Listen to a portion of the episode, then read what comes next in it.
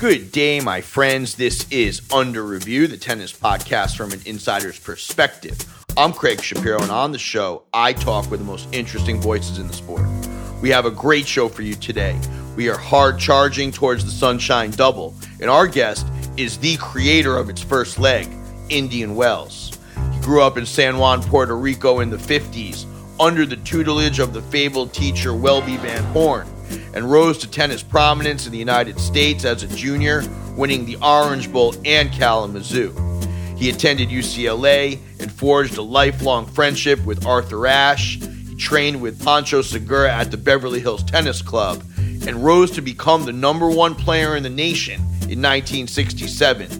He posted wins over Rod Laver, Roy Emerson, Stan Smith, Manolo Santana, and Adriano Panatta, to name a few. A true legend of the game, Charlie Pasarell is going to discuss what he thinks of the new generation, who he considers the greatest money player of his generation. He's going to talk about the controversial CEO machinations at the top of the ATP. And he's going to tell us how he created what is now the 5th biggest tournament in the world. We sat down with Charlito last July during the International Tennis Hall of Fame induction weekend. This episode is brought to you by Sergio Tacchini, the official apparel sponsor of Under Review. We're in the children's playroom at the Viking Hotel in Newport. We just tried to dive into a quiet room. This is the home base for the Hall of Fame induction weekend. Would that be fair to say? That is correct, yes. That's also for the tournament as well. And this is the tournament hotel. The players are here, all the people that will be participating in the Hall of Fame induction, as well as the inductees. And there's a lot of action in that lobby. Oh, yes. You see everybody in tennis. That is correct. Gentlemen, you are hearing is none other than a Hall of Famer, tennis luminary, in my opinion, Charlie Pasarell. Thank you for joining us. My pleasure. It's fun to do this. First of all, Charlie's wearing an Apple Watch on his right wrist and a gold Rolex on his left. What's the significance of that gold watch on your left wrist? Is that the Davis Cup winner? No. There's a story behind that. I know. Yeah, way back then, Arthur Ashe wanted to have a gold Rolex presidential watch. And so Manolo Santana from Spain said, I can get you one at a 40% discount in Spain. Oh, great. Why don't you get me one and everything? So now we're actually on that trip for the Davis Cup in 1968. We go to Hong Kong, and Arthur couldn't wait. You know, he didn't know whether Manolo was going to do this for him. And so Arthur went in Hong Kong, and he bought a watch, bought a gold Rolex watch. Now we show up to the National Indoor Tournaments in Salisbury, Maryland. And Manolo is there. And he says, oh, Arthur, I got your watch. Arthur almost fainted, you know, because he already had one. And I happened to be there. So immediately I stepped in. I said, you know, Arthur already got one, Manolo, but I'll buy it from you. So I got it at a 40% discount. 1967, I bought this watch. My man, that is a great watch story. What did you pay for that watch? $640. Oh, come on. That's absolutely true. I don't know what it's worth now, but that's a $640 Rolex from 1967, which was a lot of money then. So. We do a 5-set format per usual. Our first set is the off the court report. Let's just get right into this. Sure. Everyone's got a lot going on. Hall of Fame induction weekend. What are your obligations now? What are you doing now? Well, regarding tennis, I am involved with a number of projects. One of them is being here for the Hall of Fame. I'm the vice chairman of the executive board of the Hall of Fame. And we're in the process of doing a capital raising campaign and a number of things. Here? Yeah, yes. And so does Todd Martin report to you or you report to him? Todd Martin, we call him the boss. So Todd Martin is doing a phenomenal job. And so I'm here to assist him and in whatever programs he's come up with. Interestingly enough, a lot of people just do not know that there is a tennis Hall of Fame, let alone where it is. And so we're trying to really promote that Hall of Fame on an international basis, and we're having some quite good success by doing all kinds of activities around the world. You're trying to market the Hall of Fame in a more significant and grand way. That is correct, and it's as I said, it's just basically to promote it, because to really let people that there is a Hall of Fame, and that is the ultimate goal of any person involved in the sport of tennis, player or some contributors, to basically be recognized by the Hall of Fame. It is the ultimate award. For our listeners who have not been here, the Tennis Hall of Fame at the Newport Casino, it's called the casino, but it's really, it's just a magnificent place. Well, it's a historical place that the Van Allen family, in particular Jimmy Van Allen, basically acquired many, many years ago, and he instituted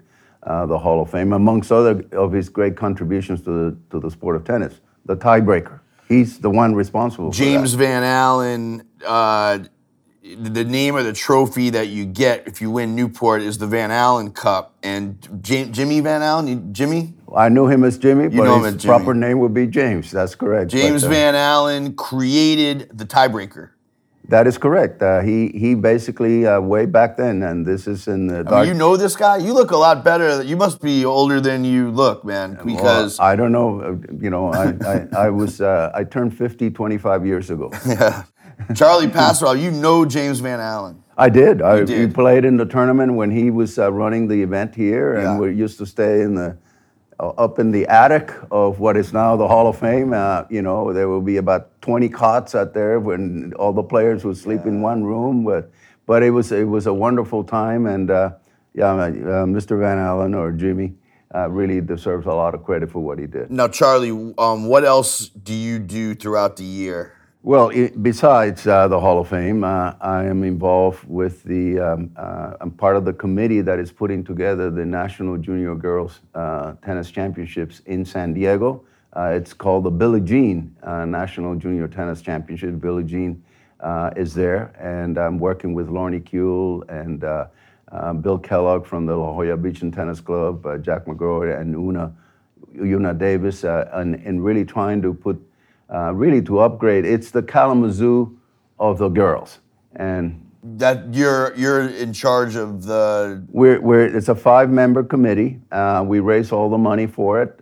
We are, by the way, interestingly enough, we as of 2 years ago, we were the first junior tennis tournament that was put on television through the Tennis Channel, ever televised. They should be showing all those big tournaments. And we are, and we're promoting junior tennis, in particular for the girls, in a big way, and we're delighted to have Billie Jean to have lent us her name to the event, because she's obviously one of the great heroes of the sport of tennis.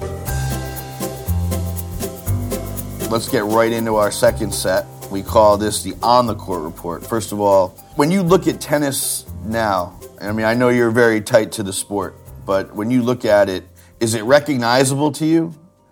Oh, it's gone through tremendous changes and developed. I think the sport to the better. The first of all, the equipment has had a great, significant change on how the game is played through the rackets, the strings, and the balls. Does it bother you that seems to have homogenized some of the stroke production and some of the? Not really. No. When I was playing, certainly when you played on grass courts and on fast courts, there was great criticism about there are no rallies. Serve and volley, boom, 1-2 shots. Everybody bitched about that. Everybody complained. Tennis is boring because it's serve and volley. Now you go out and watch these matches, and the rallies are phenomenal, even on a grass court. And so I think it's for the better, as I mentioned, and these athletes today, they're bigger, they're great athletes. It's progressed in every possible way. The guys are really, really outstanding tennis players, outstanding athletes. Do you interact with any of these guys? Do you ever talk to Roger Federer on a call, or do you know these guys? I know them very well, and I usually see them during the tournament at Indian Wells, and which obviously I'm still. It's my baby. I don't no longer own it or. or have any management obligations there, but I certainly am there, and I see guys like Roger and Rafa and Novak, and so yes, I do know them, and I don't try to bother them, and there are many other players as well that I've known for many years. Of course, I just was curious if you interact with them, and I was curious what your relationship was. Our show's a bit of an insider show, so I can't give you any information on those guys. No, I don't. You don't play golf with them over at Larry's? I have in the past, but really, and whatever I know that about them, I probably wouldn't tell you about it. No, just kidding. No, I know. Now, is the camaraderie amongst this sort of new generation of players and the generations, is there a significant camaraderie that you sort of participate in? Well, first of all, it's a lot different than our days. In our days, we didn't have the luxury of having coaches and trainers and people, an entourage of people traveling with us that basically today, the players have that, and some more than others. And when you have that, then basically they isolate themselves quite a bit. However, there are some personal relationships. For example, Roger and Rafa, I think, have a very, very strong personal relationship with each other. When Rafa opened his academy, who was there? Roger, for the opening of the academy. And that's and I want to say that every one of those guys, every one of these guys that are playing tennis, with a couple of exceptions, but I'm talking the top players, from Rafa to Roger to Novak to Andy to all those guys. They are great ambassadors to the sport. I mean, we're very blessed that this generation of players have really established a way of conduct, and everything that is really, really meritorious. I think that as a sort of residual of Roger, it feels to me that they handle themselves in a very dignified manner. Yeah, Roger is. You can say he's kind of the leader of the pack, but that's not to say that Rafa wasn't that way. I mean, he's one of the most humble guys. Novak, on the other hand, always. And he could be the best player in the world today, but he still acknowledges Roger and acknowledges Rafa, and they have a great deal. Not only them, they acknowledge even the players of the past, i.e. Rod Laver. I mean, the Laver Cup. I mean, that was Roger's idea. And it's just wonderful to see that these guys have a great sense of the history, what came before them, what set up this wonderful sport around the world, and they're appreciative of that. And I think that's really wonderful that these guys are that way. Well, I'm going to ask you, what are your impressions, and what can you tell us about really what's been this controversial moment with the firing or the choosing to not renew the CEO of the ATP, Chris Kermode's contract. Do you have any interesting perspective that you'd like to share? Well, I do. As you know, I'm probably still the longest serving ATP board member. I served over 26 years on the board. And so obviously it's the ATP was something that I was one of the founders of, and this system of partnership between tournaments and players, I think is an unusual structure for professional sports, but it's not perfect, and it's got its flaws, but it certainly has worked. And if you look at where we began and where the sport is today, every which way, from prize money, from television coverage, from attendance, from all this perspective, it's been an enormous growth. So it's worked. In my opinion, it's worked. However, tennis is always flawed with tennis politics, and it's the way it was then, and it's the way it is today. It's about trying to people protect their turf. Europe wants to protect their turf. The Americas wants to protect their turf. The international group wants to protect their turf. The players want to protect their turf. The top players want to protect their turf. The lower players want to. And so somehow all these different constituencies, that have different interests, they, have to get together and compromise. And compromise is the key word. And somehow we've been able to compromise. I think Chris has done a very good job. It is I think the ATP CEO is probably the toughest job there is in tennis. The reason is you do something to favor the players, the tournaments aren't happy. You do something to favor the top tournaments, the lower tournaments are not happy. You do something to favor the top players, the lower players are happy, and vice versa. So it's really a very difficult job, and the key is to be able to find compromises and move forward. Now, is it true that Djokovic was basically trying to slot Gimelstob into that job? Well, I think so. That's what I've heard. I didn't have the inside track on it, but I think it's a pretty well-known fact that Novak, who is the president of the Players Association, which I think is wonderful, that really the number one player in the world takes an active role in what's happening in the sport. I may not agree with everything he says, but at the same time, it's true. I think Justin was a very capable and certainly represented the players in a big way. But I think he had his flaws about how he went about it, and it's really unfortunate that he's gotten himself into this mess. But I don't know if Justin would have. I don't know if the ATP and the sport of tennis would have accepted Justin as the CEO. I think he would have a very difficult time taking that position. Yeah, and how does that even happen? That Novak could think that Justin could do that job. I mean, these guys are significant business men. Justin played pro tennis and is a broadcaster. Yeah, I mean, but he's a smart guy. I mean, but he could just go in and be a CEO. Yeah, I think, in my opinion, no. Okay. I don't think he was qualified. Okay. And I think it's because he again, the key to a CEO is compromise, finding compromise. How to get all this different and doing it. I want to say that the fundamental success of the sport of tennis and for the ATP is a good partnership between the tournaments and the players. If the tournaments succeed, the players are going to succeed. 100%. And you have to be behind it. It can't be one-sided.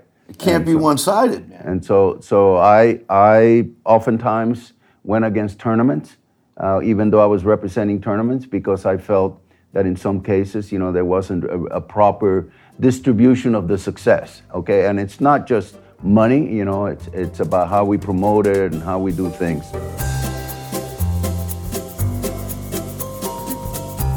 Let's move into our third set. This is the part of our show where we talk about your career. Now listen, I know that you're from Puerto Rico. I know that you had a very significant junior career, but I think that maybe we should just ask you, where does your story begin? Did you begin with Welby Van Horn? Is that your start?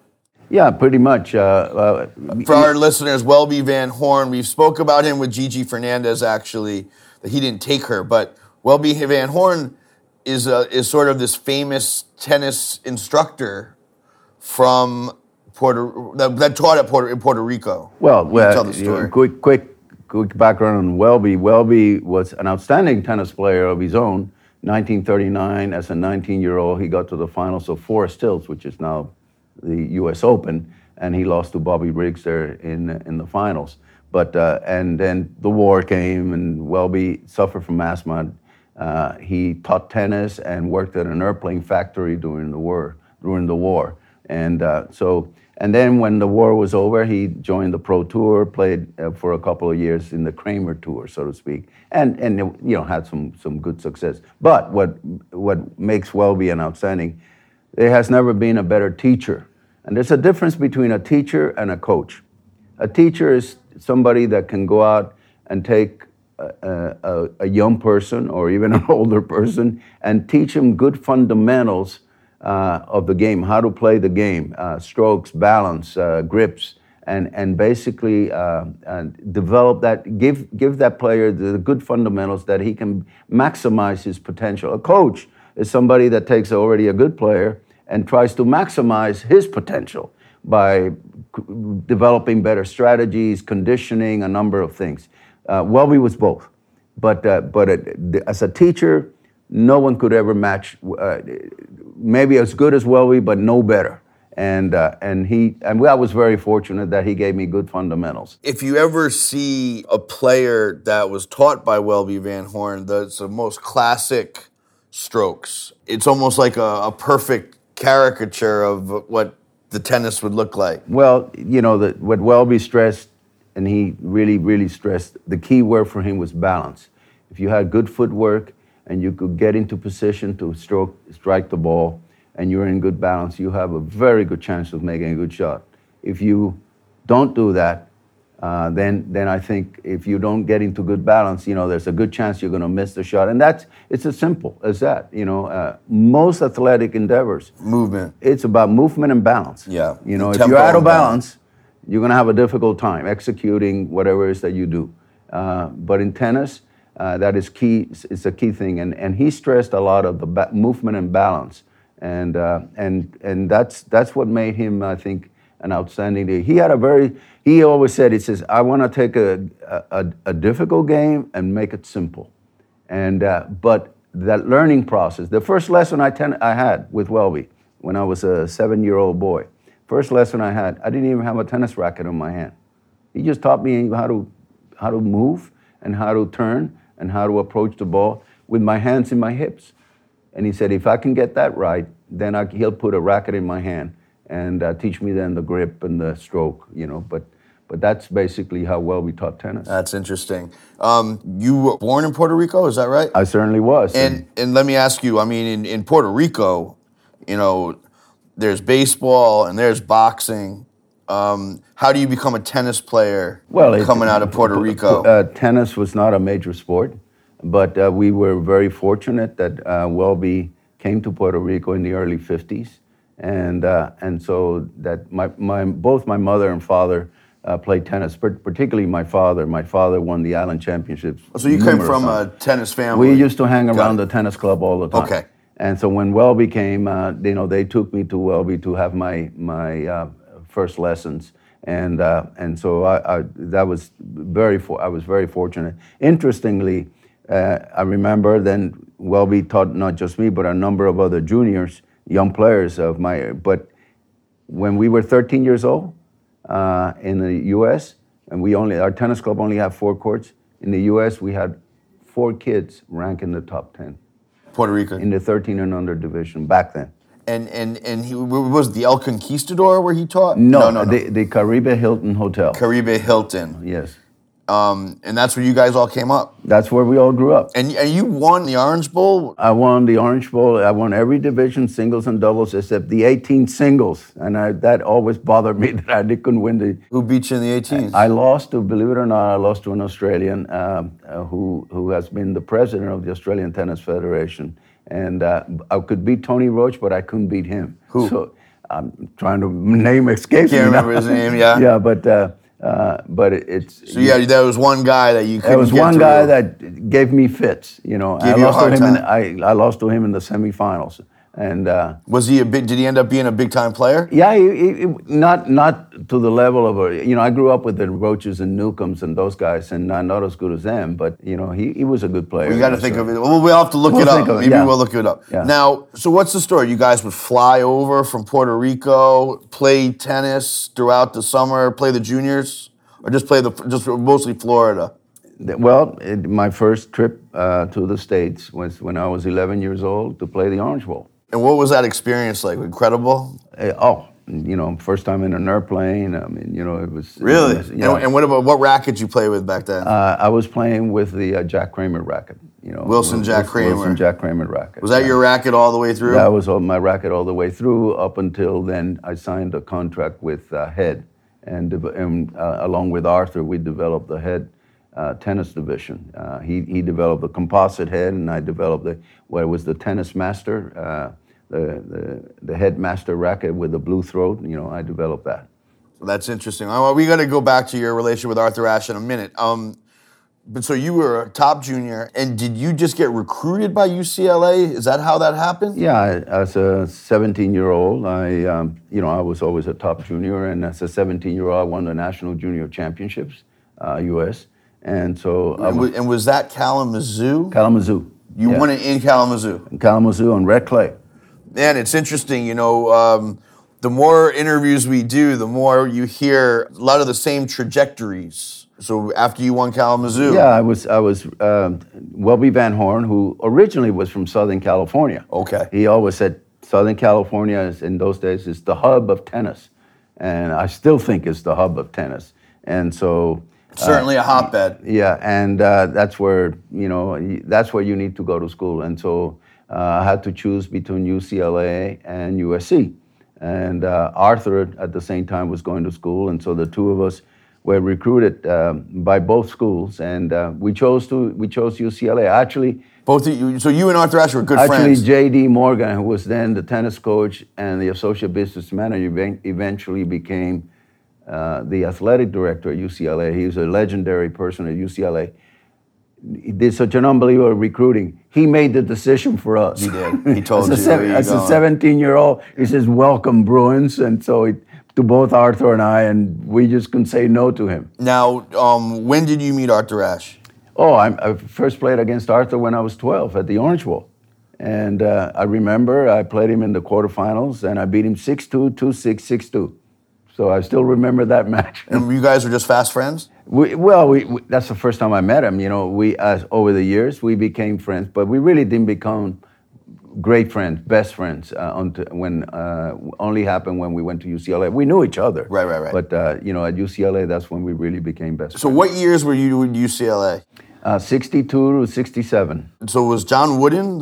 John Wooden was there. You know, I mean, what was 62 to 67? You took 5 years? Well, because I sat out 1 year. You redshirted. Yeah, that's right. So, I mean, what was that being on that campus must have been like? Must have been incredible. Incredible. It was probably the best time of my life being in that, you know, in that campus with surrounded by so many legends and great people. Now, would you guys go to the basketball game? We, you know, Arthur and I, through J.D. Morgan, who was then the athletic director, would arrange for us to have, even in the private practices of UCLA basketball team. And keep in mind that year was the 30-0 season for UCLA. Which one? 62? 62, yeah, 62. Okay. And that was when, you know, they had... Gail Goodrich, Walt Hazard, Freddie Lynn, Fred Slaughter, and Keith Erickson. That was the starting lineup. And we used to be able to go and see the private practices, you know, and not too many people were allowed to go in, but J.D. would arrange it. And Charlie, were the tennis courts right next to Paulie? Were they always right next? The tennis courts we used were right next to our dormitory. Got it. Which was Sproul Hall, where we were living. You know. And... incredible experience. Oh, amazing experience, you know. And did you get better in college? Did you improve as a tennis player? Absolutely, yeah. I mean, J.D. was a great motivator. He basically, winning for J.D. was the greatest thrill of them all. He made you feel like $1 million. Losing, when J.D., you didn't want to see him. So. And what was college tennis like back then? Like, we see it now, and... it's very different. There's boisterous crowds. There's a lot of demonstrative behavior on the courts. Has that always been the way college tennis was, or did college tennis sort of walk a little bit of a straighter line then? Yeah, I think tennis in general has become a more demonstrative sport, not just in college, even in the pros. Yeah. I mean, you know, you see all the exuberance you see today on the court, you know, with the athletes, you know, nothing wrong with that, by the way. But, you know, if you look in basketball, when Rod Laver would win Wimbledon, he wasn't, you know, jumping up and down and running into the stands. You know, different. It was different. You know, that's just the way it was. So I think the sport has, because of the television and the coverage it receives today, it's become, you know, a bigger. You know, these champions have become personalities and they become celebrities. And more than we were different. Back then. It's different. And I think that transcends to college. And I want to say that team competition is one of the greatest things. You know, in our days, besides college tennis, you had the Davis Cup. The Davis Cup was such... to make the Davis Cup team and to play Davis Cup... It was the biggest thing. It was bigger than Wimbledon. Okay? Biggest thing. Yeah, and so that I think... it's kind of one of the things that, you know, I think needs to, they're trying to resuscitate, you know, by changing the format a little bit and everything. But we can talk about that in a moment. And but hold on a second. I want to go back to you and Ashe. Did you guys have it? Did you guys like kill everybody? Were you guys the best? Not at all. No. Not at all. Our foes was USC. And let me give you the lineup for USC when we were there. You had Rafael Osuna, and he's a Mexican. From Mexico. He and Dennis Rolston had just won Wimbledon doubles. They had Dennis Rolston. Okay. They had Bill Bond, who was a top 10 ranked player in the Bond, B-O-N-D. Yeah, Bill Bond. That's a very well-known name in American tennis. Yeah, in Southern California, he was a top junior, and they had. Ramsey Earnhardt. Ramsey Earnhardt was ranked 11th in the United States, and he and Marty Reeson were the number 2 ranked team in the United States in doubles. And we had Tom Edlefson, who also became a very top player. And the 6th player was a guy named Chuck Rumba, who was a top junior. So you guys had heavy battles. Unbelievable battles. But they were clear and above maybe the best college team that's ever been put together. Every one of those players. The guy that was playing number 5, Ramsey Earnhardt, number 5 for them, was ranked 11th in the United States in singles and number 2 in doubles. He was playing in the 5th spot for the team. Did you guys have bad blood between you? Not at all. No. We're all good friends. Good friends. On the court, yes. On the court, they were our bitter enemies. Bitter. Yeah, but off the court, you know, we have remained great friends with every one of them. So you. Like I think a lot of players in that LA, UCLA group, you started practicing at Beverly Hills Tennis Club.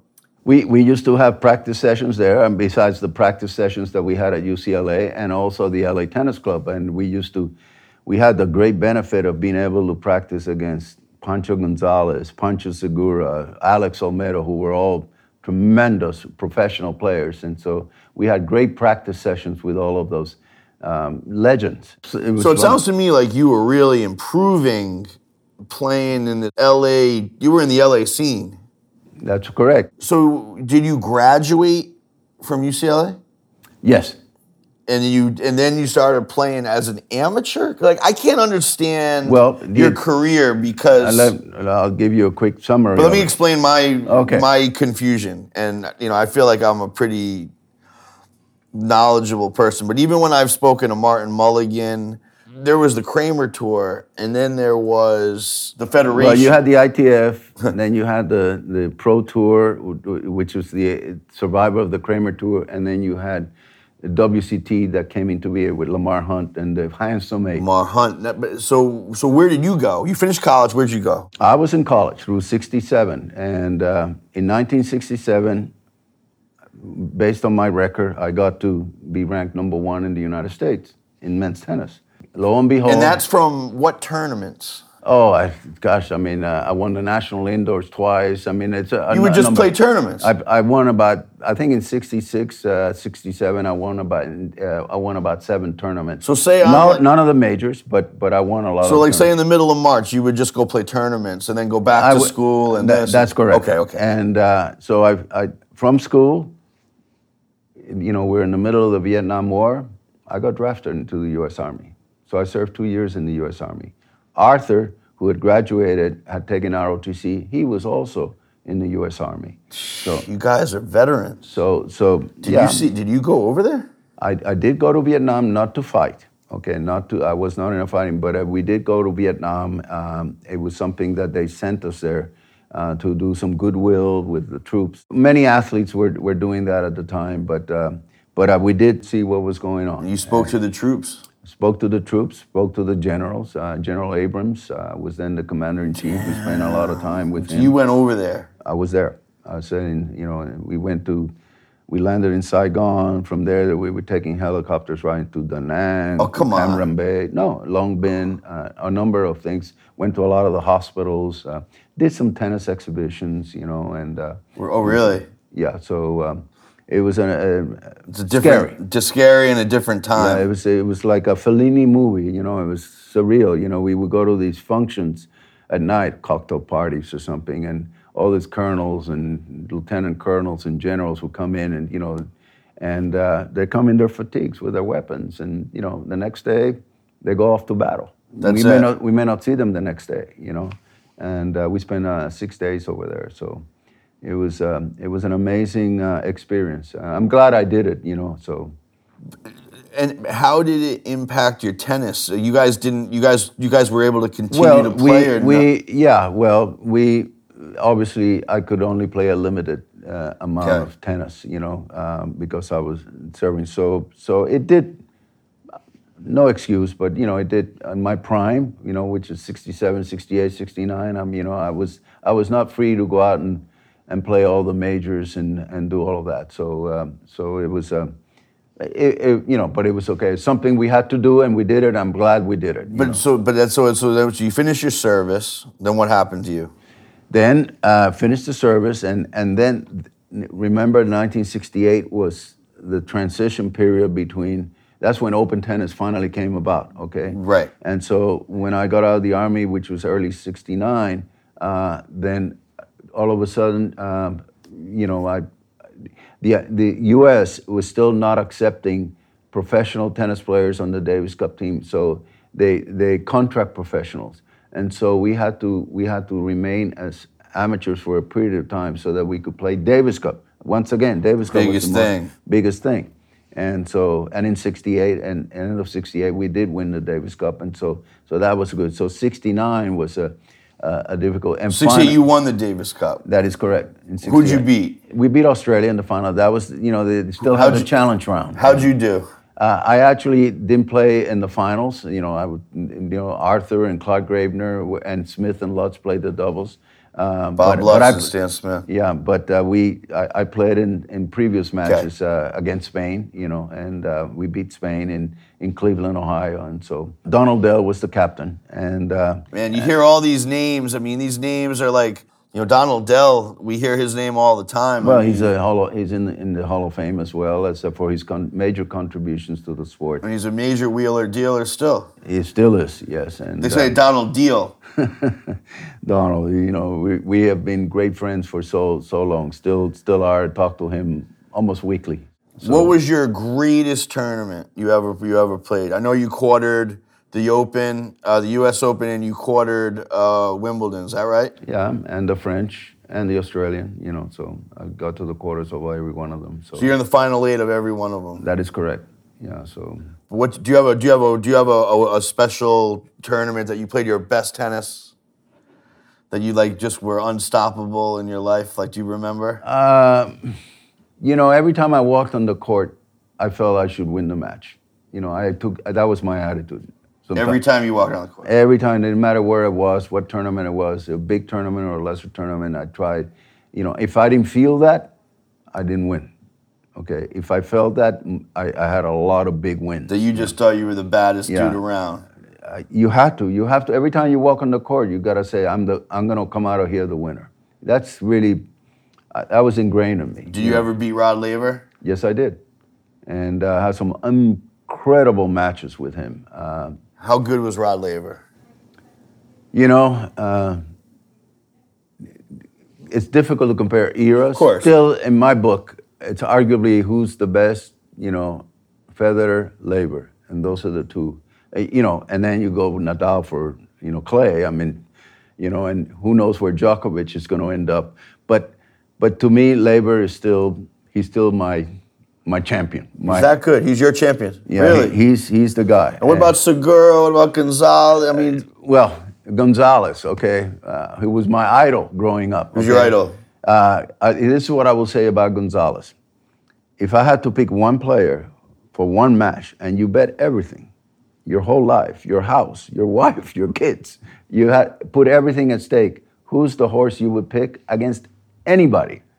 Gonzalez. That he was a real money player. He would always figure out how to win a match. He was the most fierce competitor you've ever seen. He will find a way how to win. He did that as a young player, in the 20s, in the 30s, and even into the 40s, age 40s. I saw him play Jimmy Connors in 1972 in the finals of the Southwest. Pancho is 46 years old. Finals at the LA Tennis Club, 7-5, 6-1, Gonzalez. Give him a tennis lesson. Come on. No, I saw it. 46 beat 26. Yeah. Jimmy was not even 26. He was 23, 24. Wow. I played a great match against Gonzalez at 7 match points at Wimbledon. How he won it, I don't know. Now that I want to ask, until Isner played Mahut, you guys had had the longest match. That is correct. And you had 6 match points? 7. Oh, man. In the 5th set. And many break points. I mean, I had 2 sets to love against him, and, that match was a 6.5-hour match, man. Not quite. It was 5.5 hours. Sorry, 5.5 hours. Yeah. But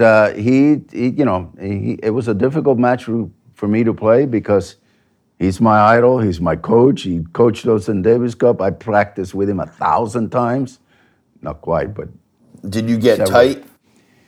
No, not at all. Not at all. It wasn't. You ask any of these guys if they got tight. They never got tight. First of all, no, that's not true. I was tight is one thing. Nervous is another thing. Okay, nervous I was, and I was before I walked on the court, and the thing was that match on center court at Wimbledon? Center court at Wimbledon. Woo! And so when I walked on that center court, I mean. Here I am playing my idol, my coach, For our listeners, this is 1969 center court, and it's the quarters. No, it was actually first round. Sorry, first round. Yeah. Pancho Gonzalez versus Charlie Pasarell, the longest match there ever was. Up until that time. Until Mahut played Isner. And that match was like 16 hours or something. 3 days. Yeah, 3 days of insanity. But, and it was a match that I really felt, I said, I'm going to, this is a guy I've admired. So I had to put that out of my mind. I actually followed a lot of the advices that he had given me over the years. You were playing his playbook. I was playing his playbook. He always said, in all my practice sessions when I was going to UCLA, I would ask him a lot of questions. Pancho, how do you do that? Pancho, how do you do this? And I always remember, he says, when I had a tough match, he says I would find a place where that I could be by myself, not disturbed. The locker room sometimes was not, but so he used to lock himself in the WC in the toilet, he says, so that he could really. In his mind, play the match, start making decisions about how do I, if we toss the coin, am I going to serve first or return? Which side of the court do I want? All this, the first break point, how do I play the point, And he would play. That's advice he had given me. I did that. I did that with him. I said, okay, he's now the enemy, and everything. I know how he plays. I know what he has to do. And Pancho never liked to let a ball bounce, he'd serve and volley. He never liked to he got real tight to the net. So I said, I'm going to try to chip as low as I could. His serving had a magnificent serve. Just get it back low and then lob the next one. And chip and lob the next one. Try to torture him. He's older than I am. I said, I'm going to get him tired. Run back. I'm going to see if I can get this match into 5 sets, I'm going to win it. And not only, I won the first set 24-22. Oh. And so I said to myself... 24-22 right out of the box. Yeah, there were no tiebreakers then.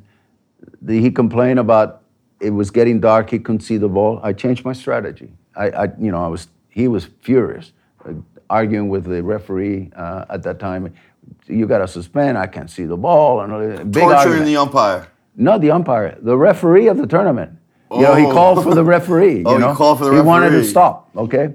And so I said, well, if he's really having a tough time, maybe I'll take a chance and try to drive a couple of returns to serve. And if I can get a couple by him, he's going to be livid and furious. I knew him. I knew his character.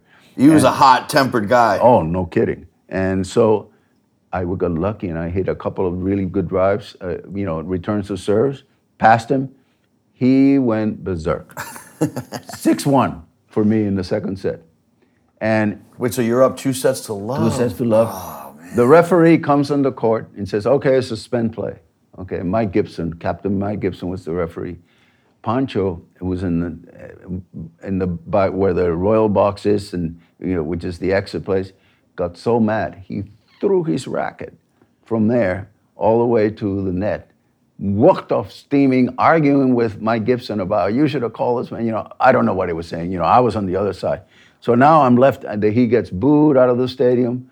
I'm walking out of the court, and I tell one of the ball kids, I said, would you pick up Mr. Gonzalez's equipment? And and so I'm walking off the court with You walk over the ball boy. With the ball boy. You got to bow to the. You got to bow, right? Well, only on when you enter. Only when you enter, not on the way out. But anyway, that was it. And he came back the next day and beat me. I think 13-11 in the fifth.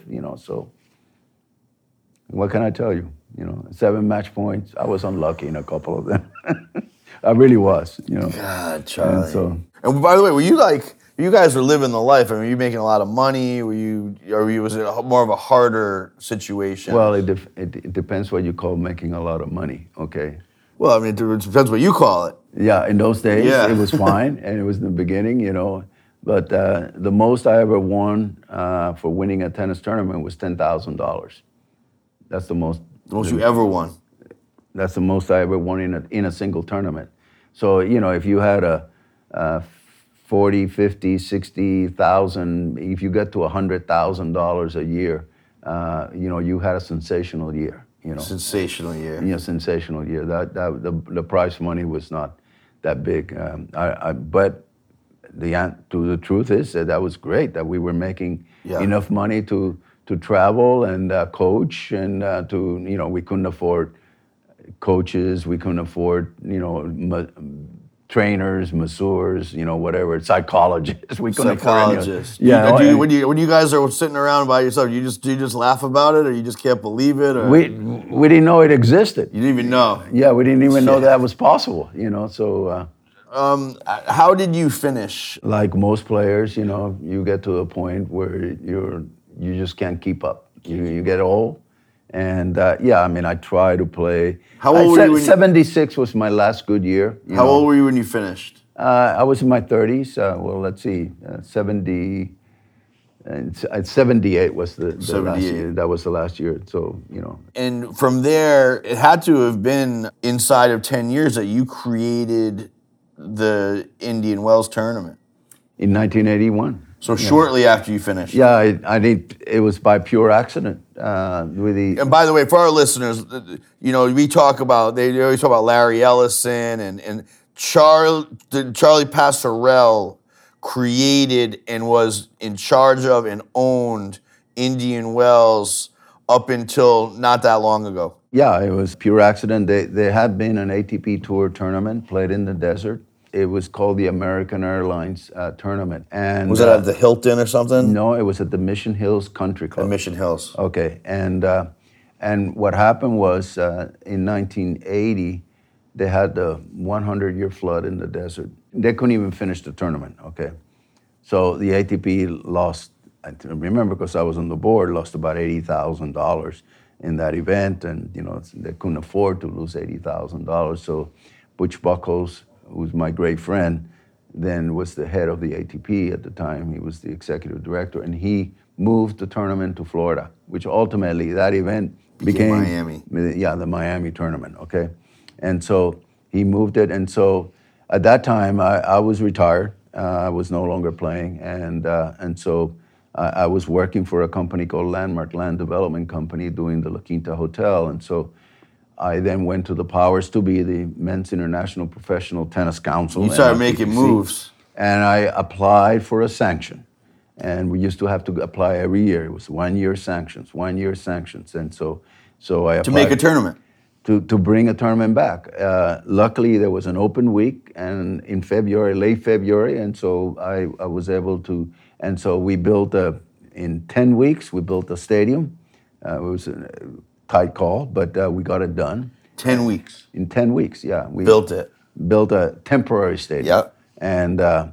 And so we did it, and we had the first tournament at that time, and that's in 1981, and that's when I ran the tournament, and we then, I then proceeded to say, I got to build a more permanent. In 1987, prior to that, I bought a piece of property. The only way I could finance a tennis stadium at those days was to build a hotel.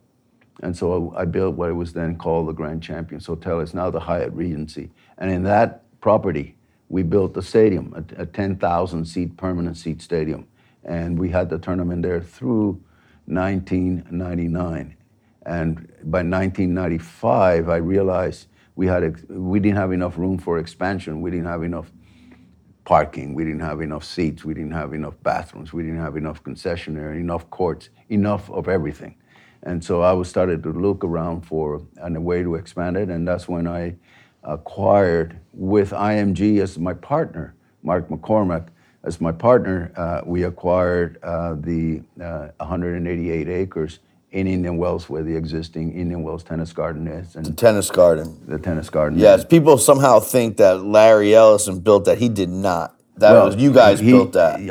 He has taken it. No doubt. Yeah, he has invested and done a magnificent. We found a great owner. And he must have given you $1 billion. I wish he would have. Not quite. I mean, you must have helicoptered in here, Charlie, after you sold out that. If I would have received $1 billion, I probably no, not quite. But we built what I think is still today the second largest tennis stadium in the world, only after New York, after the Arthur Ashe Stadium in New York. And we had a lot of room for expansion. Everybody thought it was too big, too much of everything, and everything said, wait and see. Never want to tell myself 10 years from now, I wish we would have had more room. I wish we would have built it bigger. And I think I proved myself right. I'll tell you what, man, hindsight's always 20/20, and now that we can look back, I mean, you clearly created a masterpiece. I mean, that is as good as it gets in the world. If you have not been, that's as good as it gets. That is an awesome, awesome tournament. Well, and we were very fortunate that in trying times, that we found the right owner, in Larry Ellison, and I'm so pleased that he's now the owner, because he loves tennis. Everything he does has got to be the best, not second best, the best. And he's the unlimited resources. He's got unlimited resources. He can do whatever he wants. So he's done just a magnificent job, and I'm very proud of it. It's still my baby, though. So what do you do? You roll around in like a gold golf cart when you're there? Like not at all. I buy my tickets like everybody else, and come on. No, it's that's true. It's the way I did it. even when I owned the tournament, I always. It's amazing when you have a tennis tournament, how many good friends you have, and people say, can I get a ticket? And everything. I say, well, I buy my tickets. I got tickets to sell. So anyway. You got tickets to sell? We got to talk next year then, maybe. Maybe we'll have to try to. No, that was way back then. Oh. Now I don't have tickets to sell. All right. We're always looking for tickets. Move into our fourth set. We call this the 10-ball scramble. This is not a deep dive. I say something, and you say what comes into your mind, okay? Okay. Favorite tournament? Wimbledon. Favorite city? New York. Arthur Ashe? Oh, Arthur was not only my best friend, confidant. I still think so much about him. I kind of, in a way, sometimes I have difficult decisions to make and everything. I kind of reflect on Arthur and said, how we would have handled this, because he handled some very difficult ones. Did you have a front row seat for some of the racism that he was, victimized by? Yes, although Arthur never really tried to pass on any of his burdens to his friends. And that kind of, in a way, annoyed me, because sometimes I wanted to, Arthur, let me know what. Yeah, go shake somebody's. Go shake somebody's head. Yeah, and so he was just an incredible person. I mean, every day I found out something new. Not every day, but every so often I find something new I never knew about Arthur, and that makes him into he truly was a hero.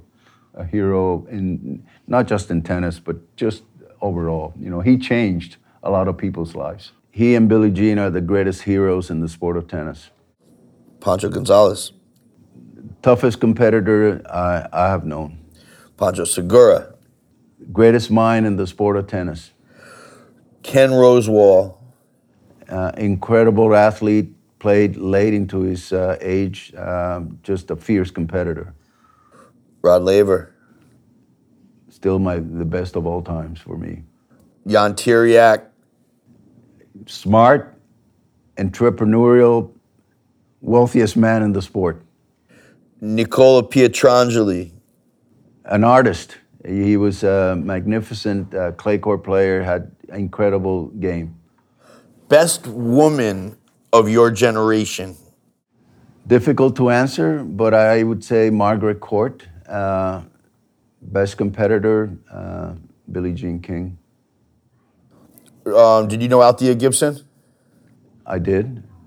Yes, he was also very good, but I put Margaret above Althea. Okay. Favorite player now? It's hard to pick between Rafa and Roger. Favorite player when you were a child, growing up? Pancho Gonzalez, Jack Kramer, those two. Appearance fees? Never believed in them. Didn't ever pay an appearance fee to play the tournament in La Quinta and at Indian Wells. Are appearance fees a problem? I think if I was not one of the top players, yes. I think I would be fighting against appearance fees in tournaments. From what I understand, they're out of control. The numbers I hear are incredible. I see players getting paid six figures, losing first round. The seats are empty. The stands are not. And it just seems like a general theme that some of these tournaments are having some trouble. I agree. I think if you're going to spend that kind of money, I think you should spend it with all the players. Basically, increase the prize money, give them better hospitality. If you know, most tournaments are doing that pretty well anyway. Giving them maybe a travel allowance. That's another thing. But give it to every one of them the same. I think every tournament is a brand new race, and all players. Sure, you have the seeded players and so forth. You have the stars. They're the ones that sell you the tickets. I understand all of that. But if they're, you know, they have to prove themselves every single week. They don't get any free weeks. And to me, paying those appearance fees is kind of giving them a little bit of a pass. And how does it work? The agent says, listen, man, you want Francis Tiafoe, it's $100,000. That's it? And you gotta pay him? I'd say you gotta pay to play. If he was playing in my tournament, I'd say thank you very much. You know, we'll welcome Francis to come and play the tournament. We'll treat him very well. We'll treat him like every other player, and he's welcome to come and play. If you want Roger Federer, it's $2 million. Well, you know, is that a fact? I mean, is that a fact? I don't know. That's how it works. I don't know whether that number is accurate. Yeah. You know? So, but I mean. But you know, it's a seven-figure number. I mean, does that bankrupt a tournament? Well, it just depends. You know, if you're playing tournaments, say in the Middle East, that the economics don't make any sense. You know, they run it because they just want to have a show, and they'll pay a lot of money. You know, they don't pay out. They don't run it like a business.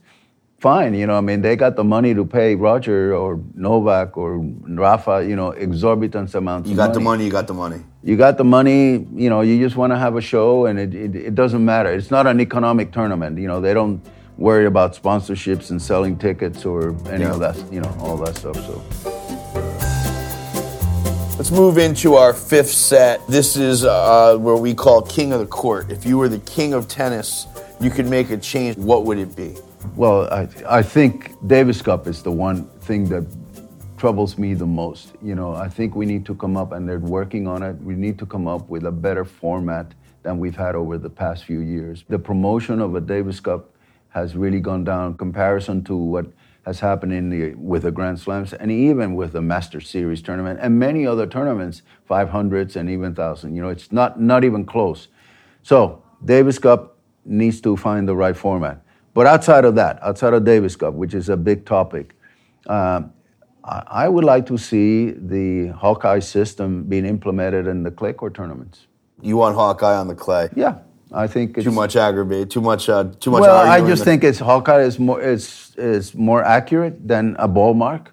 Loose gravel or sand and clay, and if the ball hits, it'll blow the sand. You know, so it's hard to determine the precise point where that ball hit. I do think that one of the changes that should be made is that all the tournaments that precede the U.S. Open, whatever the hardcourt season is, you know, should be on the same surface. So we do have some clay court tournaments, particularly in Europe, that are played before the U.S. Open, and I think some of those tournaments are wanting to make surface changes.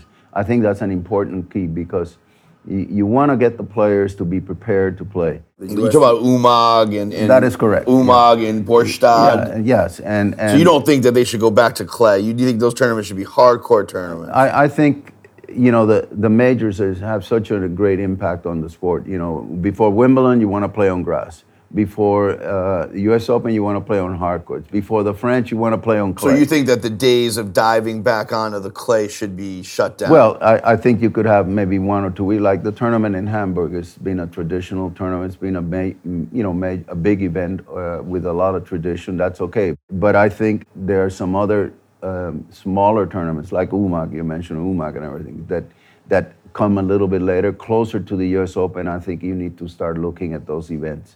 As a, you know, if those events want to do that, I think it's, again, and so it's really that's one of the things that I would like to see. You know, it's I think for the players' benefit that's a good move. For the tournament's benefit, that is also a good move. So it's something that both players and tournaments should support.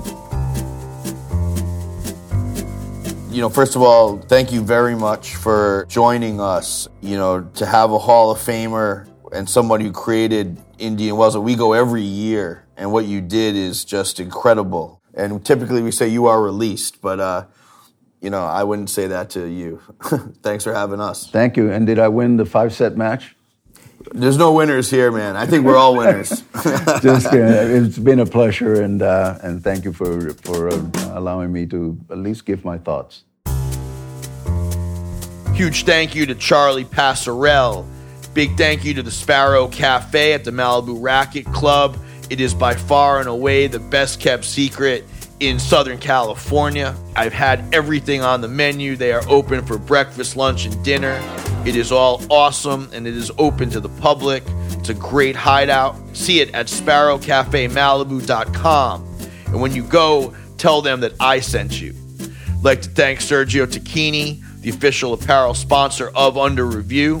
See what they're doing at SergioTacchini.com. Thank you to our new patron, Malcolm McDonald. Your Racket magazine featuring my article about the fabled Huggy Bear is on the way. If you've been thinking about becoming a patron of the show, now is the time. We just posted some new members-only premium content. Head on over to patreon.com/underreviewtennis to read all about it.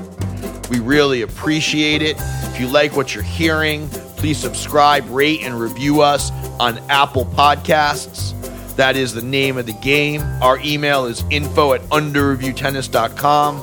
At UR with CS is our Twitter handle. Under Review Tennis is our Instagram and Facebook. To catch some clips from some of our interviews, check out our YouTube page. Scott Tuft and Max Loeb edited the show. Our music is by Brian Senti, and Jason Binnick did our mix. We'll be back next time with more of the most interesting voices in the sport.